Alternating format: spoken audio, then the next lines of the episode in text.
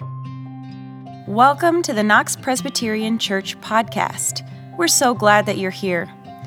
We hope this resource is a blessing to you. Let's jump in. Good morning. My name is Becca Bruner. I'm the other half of Dave, co pastor here, and uh, grateful to be with you this morning. Uh, we're going to start out this message this morning with a little game a game you've probably heard of. It's called Two Truths and a Lie. You know this one?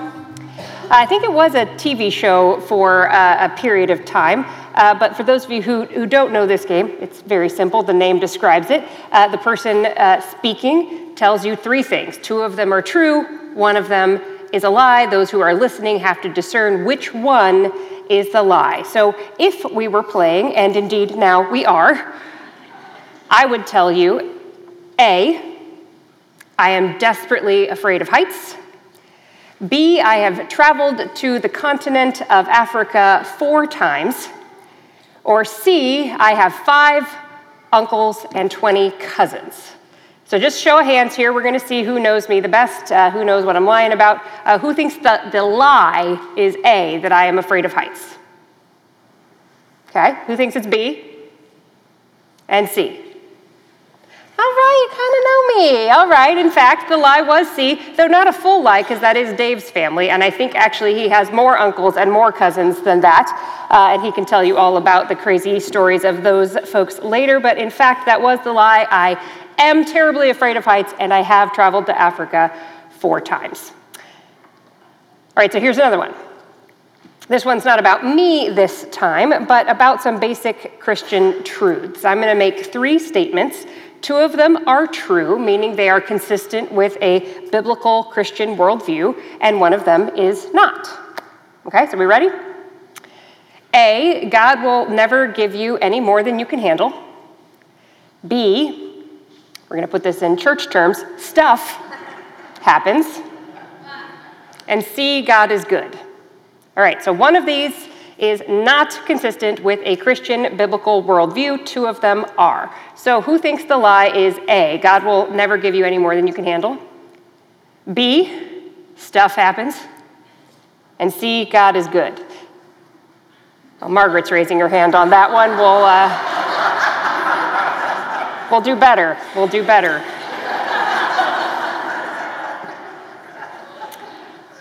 Unexpected things when you bring your kids to church. Well, uh, for this one, uh, I will tell you A is the lie. It is completely untrue and unbiblical. There is no passage of Scripture, no Christian concept of a life that is free of hardship or suffering. The entire book of Job is dedicated to this idea, this reality, that sometimes we do get more than we can humanly handle. This line that we throw around at each other sometimes, I think we're trying to comfort each other when we say, God will never give you more than we can handle, but it's just not true. Well, today we are finishing our summer sermon series, Life Verse. For those of you who have been with us this summer, you know that we have spent these 13 weeks talking about the verses that mean the most to us, the passages of Scripture for those of us who've been preaching that for us have become life verses. And as we come to this final life verse of the summer, there are two important truths that we need to learn. And those are those second two on that list stuff happens, and God is good. We learn these two truths from the book of Isaiah. Our verse comes from that book from chapter 43, and we're going to read from verses 1 through 7. Isaiah says this He says, But now, thus says the Lord, He who created you, O Jacob, He who formed you, O Israel. Do not fear, for I have redeemed you. I have called you by name. You are mine. When you pass through the waters, I will be with you, and through the rivers, they shall not overwhelm you. When you walk through fire, you shall not be burned, and the flame shall not consume you. For I am the Lord your God, the Holy One of Israel, your Savior. I give Egypt as your ransom, Ethiopia and Seba in exchange for you. Because you are precious in my sight and honored, and I love you, I give people in return for you, nations in exchange for your life. Do not fear, for I am with you. I will bring your offspring from the east and from the west. I will gather you. I will say to the north, Give them up, and to the south, Do not withhold. Bring my sons from far away and my daughters from the end of the earth. Everyone who is called by, by my name, whom I created for my glory, whom I formed, and whom I made. This is the word of the Lord. Thanks be to God. So we've got two truths to unpack today. As we said before, stuff happens and God is good. So we're going to start with that first one. Stuff happens. This passage in Isaiah was written to a people who were going through a lot stuff. In 597 BC, Babylonian armies invaded Jerusalem and began deporting all of the Israelites, forcing them to live in Babylon as exiles.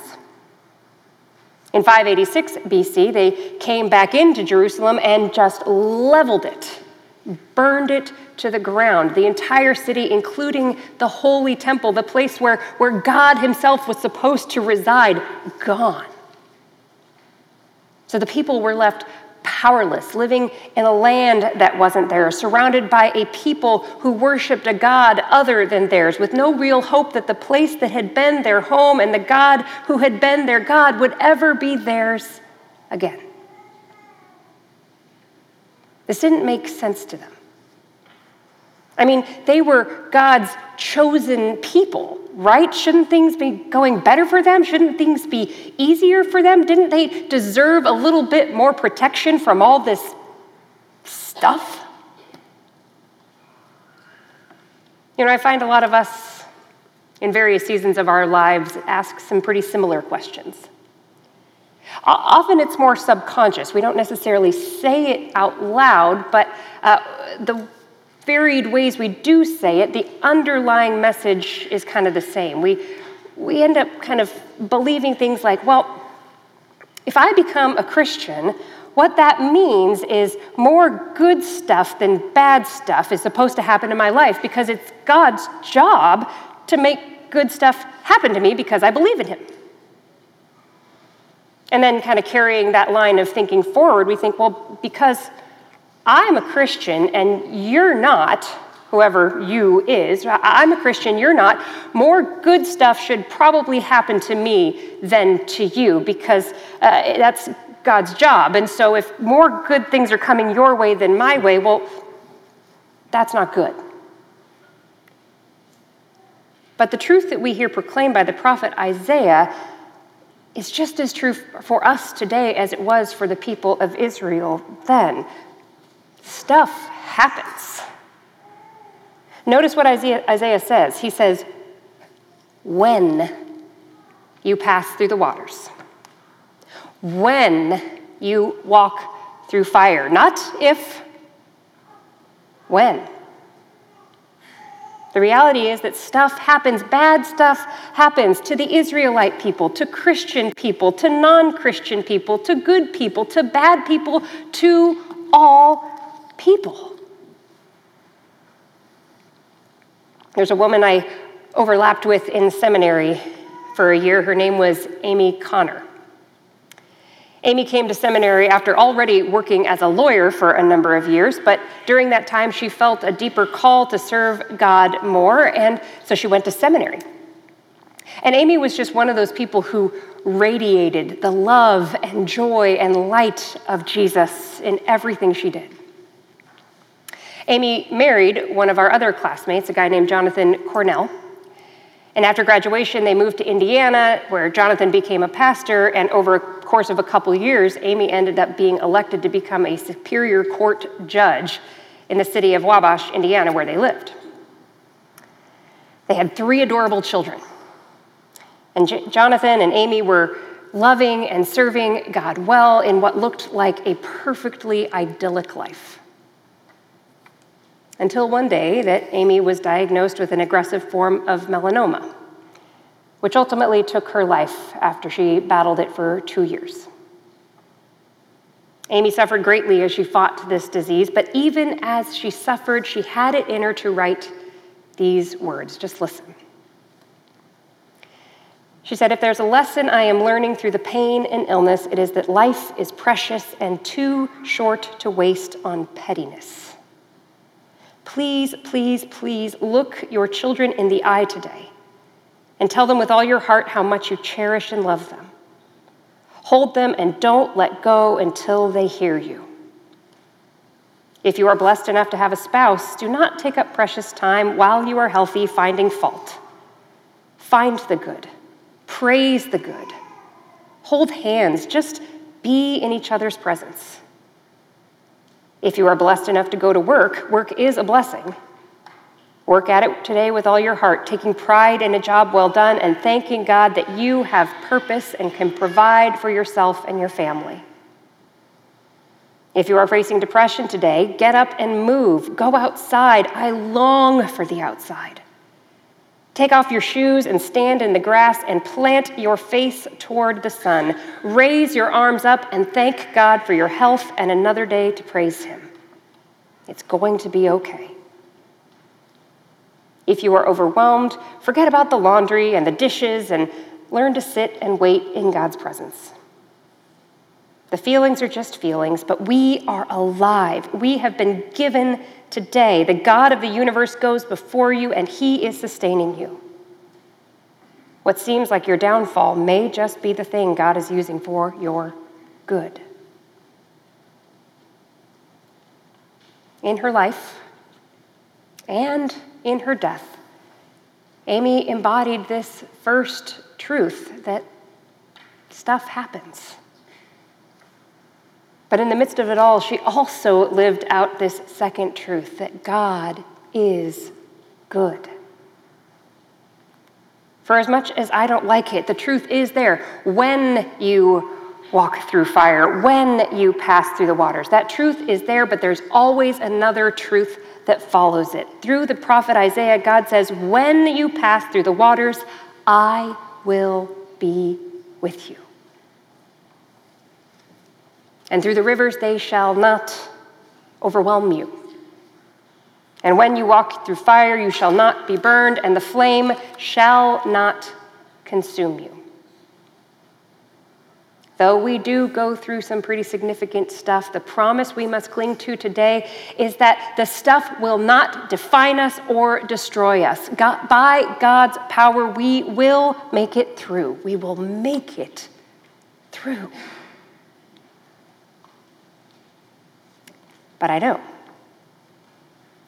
I know that when we are in the thick of it, it's hard to remember that when we are facing the, the real stuff of things like depression and anxiety, divorce and the breakup of relationships, unemployment and financial worries, sickness in ourselves or in someone that we love, betrayal by a friend, addiction, death, and the myriad of things that can hit us in those moments, we can feel like those things are going to overwhelm us that we are going to be burned, that we are going to be consumed completely. So, the question we have to ask in those moments is how can we believe? How can we experience the truth that God is with us and God is good? Well, the text that we read today gives us some good guidance in those experiences of trial and suffering as the stuff of life threatens to overwhelm us, we would do well to do three things. We can look up in trust. We can look back in gratitude. And we can look forward in hope. Look up in trust. Acknowledge who God is and what God is capable of. Isaiah puts it this way He says, But now, thus says the Lord. the Lord who, who created you, the Lord who formed you. In the words of the Apostles' Creed, we say it like this We say, I believe in God, the Father Almighty, maker of heaven and earth. If we're going to make it through our stuff, we need to look up in trust and acknowledge how big our God is. He is infinitely bigger than any of our circumstances. He is the maker of heaven and earth. Psalm 19 tells us that the heavens declare the glory of God. Getting out into nature is a really powerful reminder of the goodness, the greatness, the power of God. Several years ago, I was leading a senior high retreat. Uh, we were a group of senior high students and, and leaders were out on a houseboat trip. We t- took a whole week out on a boat on the Shuswap Lakes in British Columbia, Canada. We would drive the boats around the lake during the day and then uh, anchor at a random different beach every night. It was suffering for Jesus, let me tell you, but sometimes when the Lord calls, you answer. But every night, where we were, wherever we would dock, we would have a bonfire there on the beach, and one of the leaders would, would give a talk as we had a time of worship. And, and one of the nights, it was my turn to give the talk. And I will tell you for certain, I don't remember, nor does anybody on that trip remember, what I said to them that night. But I will tell you what we all remember. As I was trying to give my talk, doing my very best to communicate with them something about the goodness of God, I, they were sitting on the beach. The, the lake was behind me as I was talking to them. And unbeknownst to me at first, behind me up in the sky, the northern lights began to shine. Now, what I should have said was nothing. I should have stopped my talk in mo- that moment and let God speak. But I had worked so hard on this talk and I was kind of annoyed at God overshadowing me, so I kept going anyway. But I think God knew what He was doing. God knew that the memory of my talk would fade, but the witnessing of His glory that would last forever. When you are in the thick of it, take time to look up and trust. Acknowledge who God is, the one who created you, the one who formed you. He is the creator of every star in the sky, the maker of the northern lights, the one who controls the wind and the waves, the one whom by whose very breath every mountain and valley was formed. For those of you who, like me, grew up in church, maybe the, the best thing you can do is pull to mind that old song we used to sing He's got the whole world in His hands. And if you're on that world, which we are, well, that means you're in those hands too. So look up and trust. And look back in gratitude. Look back and remember all the good that God has done in the past and let that give you strength in the present. Isaiah says it this way Do not fear now, in the present, do not fear, for I have redeemed you in the past. I have redeemed you. I have saved you. I have bought you back at great price. Do not fear, for I have redeemed you. I have called you by name. You are mine. In the midst of your stuff, look back in gratitude for the ways that God has acted on your behalf in the past. To help me do that, I do a couple of things. One is I pretty regularly keep a prayer journal. When I get up in the morning and I read my Bible, I, I sit down to pray and I write it down. And, and I do that for, for two reasons, and it, it kind of serves two purposes. One, in the present, it just helps me process what I'm experiencing and I'm feeling so that I can offer it to God. But then I know that in the future, it will help me to look back as a reminder to see what God has done. You know, I'm writing it down, I'm so worried. I'm pretending like I'm giving it to God. I'm really trying to hold on to it. But, you know, it, it's, it's, a, it's a balance, it's a back and forth. I give it, I take it, and that's how we, me and God work together. but I write it down as that prayer, and then again, I can look back and go, I was so worried. I was holding on so tight. I forgot how God had me in his hands.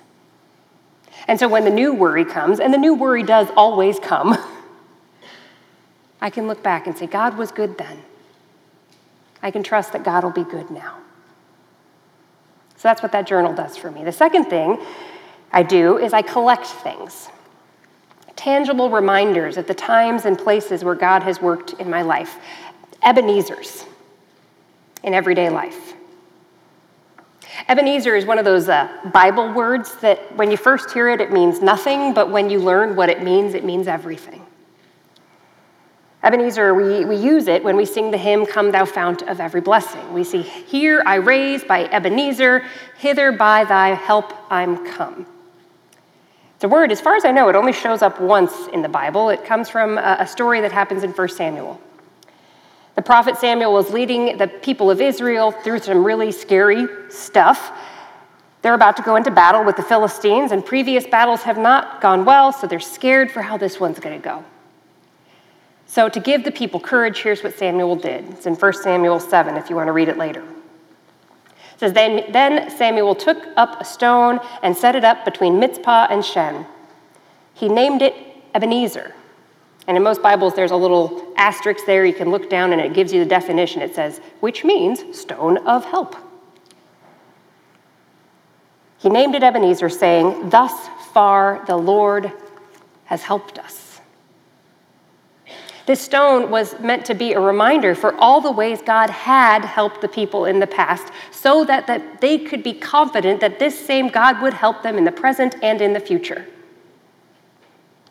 I need that same reminder. So, what I do is in my office, I have all kinds of little rocks and trinkets and items of, of different kinds littering the bookshelves in there from the various times and experiences where God has shown up in significant ways for me. So if you ever come in, and I would welcome you all to come in, you'll see around different things like there's a, a rock. Looks to you like just a little rock, but I know that I picked up that rock from the shores of Lake Kariba, Sinazongwe, Zambia. I spent a summer there, seeing the darkness of how the HIV and AIDS pandemic had, had just decimated the population there, but also the light of Christ working through the church and organizations like World Vision. There's a little piece of wood that I picked up from a, a beachfront in Lopez Island, Washington. I don't remember exactly what happened that day, but I can remember that I had a significant time of prayer there, and I, I just knew that I wanted to carry a little bit of that with me, that sense of God's nearness and love. There's my name tag from the time I first went through as a participant in a great banquet retreat. There's a painting I made at a prayer retreat several years ago. When you come in my office, you'll see there's not just those, but lots more reminders to me that God is good, even if my present circumstances aren't. God has been good in the past. God will continue to be good in the future. I can look back in gratitude. Look up in trust, look back in gratitude, and look forward with great hope. You know, we do all three of those things when we come to this table, when we share in this meal. We look up to God and look to who God is, and we look back to what God has done. For he is the one who so loved the world that he gave his only Son, that whoever believes in him will not perish but have everlasting life. At this table, we look up in trust and we look back in gratitude. And at this table, we look forward in hope. For though we live in a world in which a lot of stuff does happen, God has given us this meal, which is meant to be a foretaste of a world that is yet to come. A world in which people will come from east and from west, from north and from south, and all take their place at the table in the kingdom of God. a world where at that table God Himself will be with them and will be their God. God will wipe every tear from their eyes. There will be no more death or mourning or crying or pain, for the old order of things will have passed away. As we come to this table today, I know that some of you are going through some pretty significant stuff. And if you aren't today, you have in the past, and you will in the future. We all will. Even in the midst of it, know that God is good. Look up at his goodness and trust. Look back on his goodness and gratitude. And look forward in hope to all the goodness that is yet to come. Come and taste and see that God is good. Yesterday, today, and forever. Amen. Thank you for listening. For more information on how to get connected, please visit our website at knoxpres.org. That is K N O X P R E S dot org. You can also subscribe to our podcast on iTunes, Google Podcast, or Spotify.